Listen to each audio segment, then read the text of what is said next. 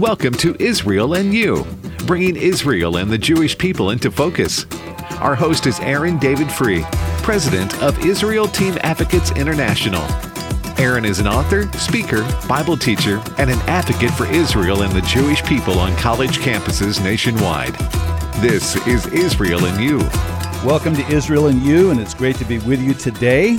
And Israel Team is a ministry where we're changing the narrative of the growing anti-Semitism, anti-Israelism, anti-Judaism on evangelical college campuses around the country. Uh, we work to change that narrative, to stand with the Jewish people during these very uh, growing days of anti-Semitism. So today in the program, we're going to answer a question, an age-long question, and here's the question. Who killed Jesus? And the lie of the ages that has caused great suffering for the Jewish people worldwide, the lie continues to be told and retold today. And the question is, what's the lie? The lie is that the Jewish people collectively murdered God, the charge of deicide, the killing or the murder of God.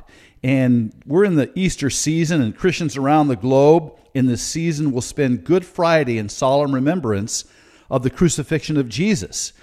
Who is responsible for the death of Christ? For most of Christian history, the Jewish people have been accused of murdering Jesus.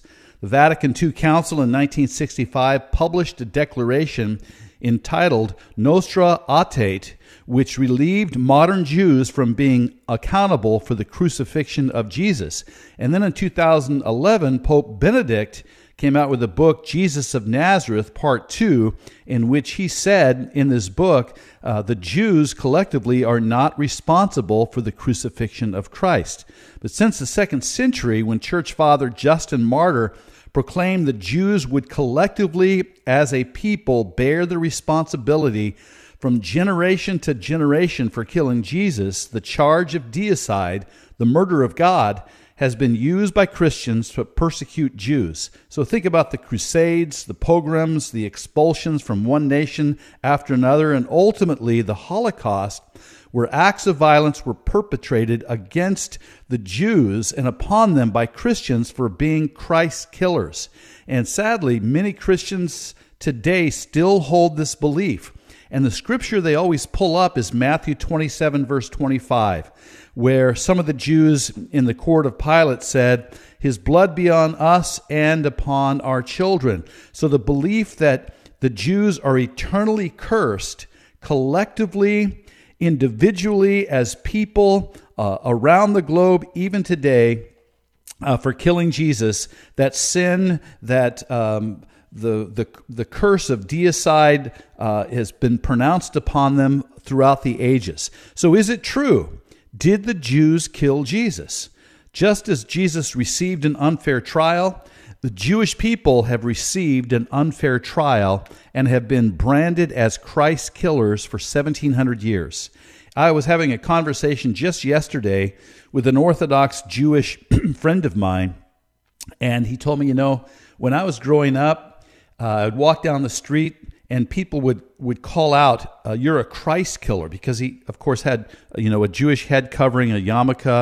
And uh, now he says, when I walk down the streets of New York with my children, I still feel it. I still feel Christians looking at me, believing that I'm a Christ killer. So old habits are hard to break. And there are several factors in the gospel accounts and the historical records that have been overlooked by both Catholic and Protestant Christians throughout the ages. So I'm, I'm going to bring up three of those uh, issues in the Gospels and the historical records that we've overlooked when we come to this place where we say Jews collectively are responsible for crucifying Jesus. Here's the first. The Romans, and only the Romans, controlled capital punishment. During the time of Jesus, Israel was under the occupation of the brutal imperial Roman authority and was subjected to the policies of the Roman Empire, including relinquishing their ability to pass down capital punishment upon criminals. The influence of Rome on the crucifixion of Jesus was more powerful than Christian history has been willing to admit.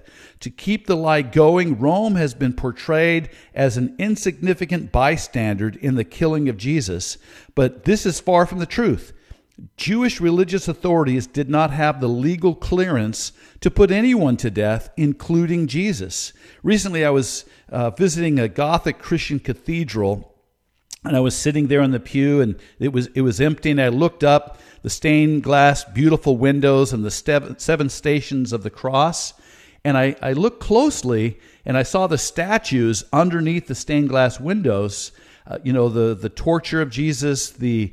the crucifixion of Jesus, Jesus carrying his his cross to Golgotha's hill. And I realized at that moment, there there was no Roman soldiers in the statues. They were all Jews that were beating Jesus and crucifying Jesus. And so this is untrue. It was the Romans who crucified Jesus. So the first fact, the Romans and only the Romans decided who lived and who died. Capital punishment was in the hands of the Romans, not the Jews. Secondly, the Romans were brutal dictators. The Romans were swift and violent against any sign of Jewish uprising, including the hope of a Jewish Messiah that would overpower the Roman oppressors of the Jewish nation. Remember the conversation of the two on the road to Emmaus. In speaking of Jesus, they said, "We had hoped that he was the one to redeem Israel." Luke twenty-four twenty-one. Remember the question the disciples asked of Jesus after the resurrection, "Lord, will you at this time restore the kingdom to Israel?" Acts one six. Those who followed Jesus believed he was the one that would redeem Israel from the hands of the cruel Romans.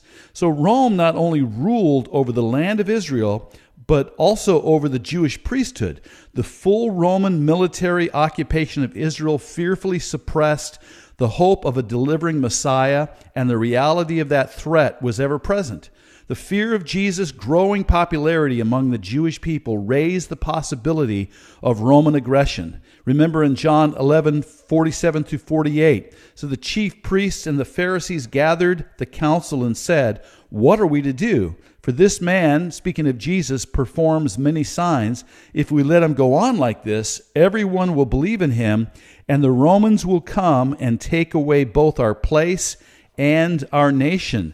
The Jewish religious leaders feared the Romans would destroy the temple as well as the nation and drive them out of the promised land. And remember in seventy A D, those fears were realized uh, when the Romans destroyed the temple. And a few years later, after Jewish uprising, the Romans drove out the Jews from the land of Israel. So history is clear about the fact that the Romans were willing to use the full power of the Roman military to shut down any messianic hope in Israel. So first of, of, of these facts, uh, capital punishment was only in the hands of the Romans, not the Jews. The Jews didn't have the legal authority to put anyone to death. Secondly, the Romans were cruel dictators, and the annihilation of Israel and the temple was a real threat at the time of Jesus. The third fact is this: Pilate was a bad actor. He was a bad guy. Uh, was Pilate a saint? Well, both uh, two uh, Christian traditions believe and proclaim that Pilate and his wife were both saints. The Christian theologian Augustine declared Pilate to have converted to Christianity, and in mid-fourth century Christian art, Pilate is included in paintings with Abraham and the prophet Daniel. Many Christians view Pilate as an innocent victim who was coerced by Jews in, to, into ordering the crucifixion of Jesus. By making Pilate a puppet of Jewish leaders, blaming the Jews for the death of Jesus is tidier and more convenient. However, far from being a saint, Pilate was a ruthless barbarian filled with hatred and contempt towards the Jews. He suppressed one Jewish messianic uprising after another with reckless abandon. The Jewish philosopher Philo said this about Pilate's reign of terror on the Jews: "The briberies, the insults, the robberies, the outrages and wanton injuries, the executions without real constantly being constantly repeated, the ceaseless, supreme, grievous cruelty. He even delighted in mixing the blood of slaughtered Jewish worshipers who had come to offer sacrifices to God. Uh, he mixed the blood of those worshipers with the blood of their animal sacrifices. Do we have a record of Pilate murdering Jewish worshipers and then mixing the blood of their sacrifices to God along with their blood? And the answer is yes. It's in the, the Gospels. Luke chapter thirteen, verse one. It says, there were some present at that very time who told him, speaking of Jesus, about the Galileans whose blood Pilate had mingled with their sacrifices. After ten years of causing horror and bloodshed in Israel, Pilate was de- uh, deposed by the Roman emperor Vitellius for his reckless cruelty. Even the sadistic Romans could not put up with the bloodthirsty Pilate. However, rejecting the historical and biblical record, many Christians still believe that Pilate was a man of peace who was forcibly manipulated by evil Jewish leaders to give in to their demands to kill Jesus. Pilate is seen as a puppet of the Jewish high priest. He is viewed as a pacifist rather than the sadistic murderer he really was. He is characterized as a leader who is doing everything to preserve Jesus' life. In actuality, Pilate was responsible to quell all Jewish messianic hopes. The popularity of Jesus was a threat to the imperial Roman authority, as well as to Herod Antipas, the puppet king Rome had placed over the Jews. It was Herod Antipas, you will remember, who had John the Baptist beheaded and who was in collusion with Pilate in the trial and the sentencing of Jesus. Herod and Pilate both colluded in the quick sentencing of Jesus, and on the day of the trial, it's recorded in Luke twenty-three twelve, and Herod and Pilate became friends with each other that very day, for before this they had been at enmity with each other. So in the trial of Jesus, both Herod and uh, uh, Pilate worked together in, in collusion in order to bring about the illegal trial, sentencing, and crucifixion of Jesus. So who killed Jesus? Well, according to all gospel accounts, Jesus died on a Roman cross. The fact is that it was Pilate who passed down the sentence of death on Jesus, Luke twenty-three twenty-four, and it was the Roman soldiers who drove the nails in his hands and feet and thrust the spear into his side. It was the Romans who scourged him with a cat of nine tails, ripping off the flesh from his neck all the way down to his ankles. This was part of Roman torture.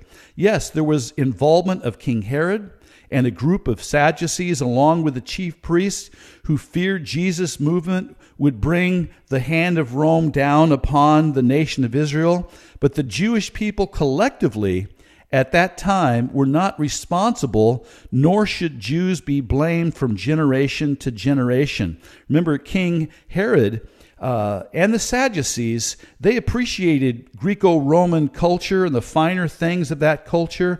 They embraced it, and they were doing what they could to protect it. But the Jewish people were, many of thousands of them, were following after Jesus. It was the Romans who passed judgment and crucified Jesus. The Romans were Italians. Remember that. But increasing, interestingly, the Italians have not been blamed from generation to generation for the death of Jesus, nor should they be.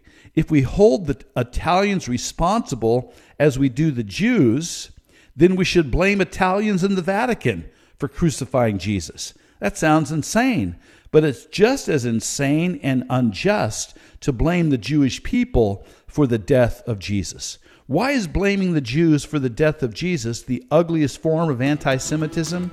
I'll tell you why. Because the lie that the Jews are Christ killers has made Christian anti-Semitism the oldest Jew hatred in history, and sadly, that lie continues to fester in the hearts of many Christians today. As I said earlier, old bad habits are hard to break.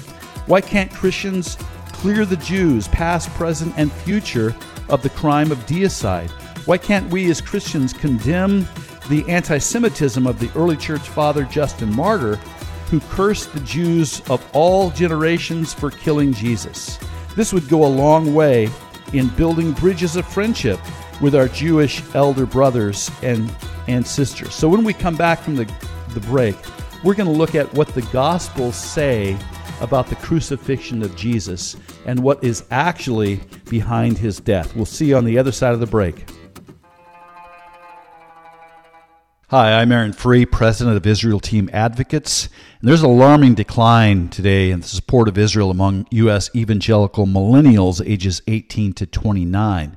A May twenty twenty-one survey administered by the Barna Group shows that between two thousand eighteen and two thousand twenty-one, favorable support for Israel has been cut in half, from seventy-five percent to thirty-five percent among evangelical millennials in the United States. If this trend continues, evangelicalism will be anti-Israel in just a few short years. And remember that young Christians today will be the leaders of tomorrow. Israel Team recently conducted interviews with students at a major evangelical university concerning their understanding of the Holocaust. The answers were troubling. To the first question, what was the Holocaust? Half of the students did not know. To the second question, who was Adolf Hitler? Again, only half of the students had knowledge enough to connect him to the Jewish genocide. In the remaining questions, we found a surprising, breathtaking, really, lack of historical understanding of the murder of six million Jews during the Holocaust. This example is indicative of a much larger problem. The study of the Holocaust is not prioritized in Christian primary, secondary, and higher education. And there's so much more that we can do. You can help Israel Team today by going to Israel Team dot org and clicking the donate button, and your tax-deductible gift today will help us in pushing back against this growing narrative of anti-Israelism within the evangelical millennial community. So go to Israel Team dot org and stand with us today. We're building a bridge for the coming generation, and it's so important that we build that bridge. So help us today at Israel Team dot org. That's Israel Team dot org. This is Israel in You, bringing Israel and the Jewish people into focus. Hey, welcome back, and we're answering the age-long question today, who killed Jesus? To point the finger of blame at the Jews for killing Jesus reveals not only hideous anti-Semitic issues in one's heart, but also a shallow understanding of gospel truth. The truth is made so obvious in the Scriptures that one must be blind by contempt towards the Jews to even question if the Jews killed Jesus. Why is this? Because not only, because not one human on planet Earth had the power to kill Jesus. Let me say that again. Not one human on planet Earth had the power to kill Jesus. Not the Jews, not the Italians, no one. Listen to what Jesus said about his own death. For this reason, the Father loves me, because I lay down my life that I may take it up again. No one, let me say it again, no one, Jesus said, takes it from me, but I lay it down on my own accord. Where's that found? John chapter ten, verse seventeen and eighteen. Jesus, by his own testimony, is saying, no one has the power to lay, take my life. I lay it down on my own accord. So to blame the Jews for taking Jesus' life is in direct opposition to the testimony of Jesus. No one on planet Earth has that kind of power. Even in our hymns, he could have called ten thousand angels, and he could have. He, he could have put an end to the whole thing. He didn't have to go to the cross. He was God incarnate. Even Pilate, with all the power of Rome behind him, did not have the power to take Jesus' life. In John nineteen, Pilate asks Jesus a question. Don't you know I have power to crucify you? And what was Jesus' response? You would have no authority over me at all unless I had it had been given to you from above. So Pilate, Rome, did not have the power to crucify Jesus unless it had been given to them from above. Further still, the entire Christian story of redemption is based on the belief that Jesus' journey to a Roman cross was in the mind of God before time began, declaring that Jesus was delivered up according to the definite plan and foreknowledge of God. Acts two, verse twenty-three. I always like to say the Bible is a story uh, of three suppers. There is the first supper, which is the Passover supper in the book of Exodus. There's the second supper, which is uh, the last supper uh, that Jesus uh, had with his disciples Uh, before his crucifixion, death, and resurrection. And the third supper is the supper we'll all join together in the marriage supper of the Lamb. And each one of those suppers speaks about the sacrifice of a lamb. There was the sacrifice of a lamb in Exodus and the Passover, the supper that Jesus shared with his disciples. There was uh, the drinking of the cup, speaking of the the lamb's blood, and in the marriage supper it speaks of the lamb. So the the crucifixion, the cross, was in the heart of God before time began. As well, Christian doctrine teaches that God's purpose in the death of Jesus was to atone for the sin of humanity. For our sake, it says in Second Corinthians Um, five twenty-one, for our sake he made him to be sin who knew no sin, so that in him we might become the righteousness of God. The cross was in God's heart before the world began. John the Revelator uh, said in the book of Revelation, the Lamb slain before the foundation of the world. Remember the story of Abraham and Isaac. Abraham raises his knife to sacrifice his own son, and God shows him a ram in the thicket. And the Bible says God himself will provide the lamb. So the story of redemption, the story of uh, blood sacrifice, uh, that God himself would provide a lamb, speaking of Jesus, is all through the Bible. I, I was speaking with a, a friend of mine recently, um, a Jewish man and a pastor. We were having a conversation, and the Jewish man said, you know, all my life I've been accused of being a Christ killer. And the Jewish man actually began to cry in this meeting. And he said, I've, I've carried that guilt from the time I was a small child. And interestingly, the pastor said, sir, I can tell you this, you didn't crucify Jesus. And he said, I didn't? He said, no. He said, I crucified Jesus. And then he looked at me and he said, so did Aaron. It was our sin that uh, directed Jesus to a Roman cross. So for seventeen hundred years, many Christians have been deflecting the blame away from their own sins and pronouncing judgment on the Jews. But it was my sin that Jesus paid the price on the cross. Isaiah fifty-three, verse five and six says, he was pierced for our transgressions. He was crushed for our iniquities. All we like sheep have gone astray. We have turned every one to his own way, and the Lord has laid on him the iniquity of us all. Isaiah fifty-three ten says, yet it was the will of the Lord to crush him. He has put him to grief. So all through the Gospels, Jesus willingly laid down his life. God the Father, it was his will that Jesus would offer up his life as a sacrifice for the sin of humanity. And it was my sin, it was the sin of humanity that directed God the Father to uh, bring his Son to that point of being a sacrifice for that sin. With these facts in mind, why does the lie the Jews kill Jesus still have life? The lie continues, in my opinion, to be immortalized by many Christians around the world in order to place Christianity on a higher moral plane than Judaism. By blaming Jews for Jesus' death, Jesus becomes a non-Jew, a Christian in solidarity with other Christians in opposition to Jews and to Judaism. The reality is that Jesus was killed by the Romans because he was a Jew. For the Romans, he was a Jewish troublemaker that threatened the power of Rome, that had to be cruelly and brutally put to death. My friend Doctor Brad Young, a Hebrew scholar of scholars, said in his book, Jesus, the Jewish Theologian, listen to this, perhaps there is no other point in history where Jesus is so much at one with his own people than when he suffered upon the cruel cross of Rome. Many Jews have suffered under various political and ideological systems because they were Jews.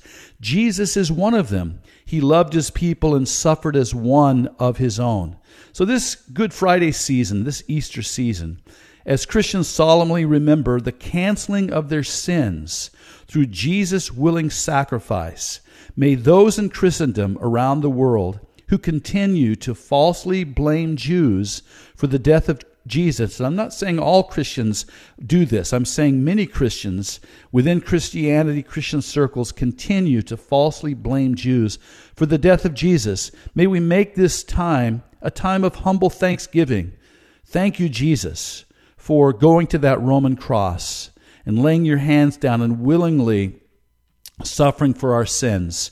May it be a time of humble thanksgiving rather than uh, arrogant blame. And remember, the, the crucifixion was really started by the Assyrians, and then it uh, was picked up by the Babylonians, and then the Persians, and then the Romans started using this form of torture and brutal uh, capital punishment. Uh, I believe that crucifixion was probably the worst form and the cruelest form of capital torture and capital punishment ever invented uh, in human history. And Jesus, our Savior, went to that Roman cross, went through that, that torture in order to bring us um, salvation. The Romans would take out a, a scourge, a whip.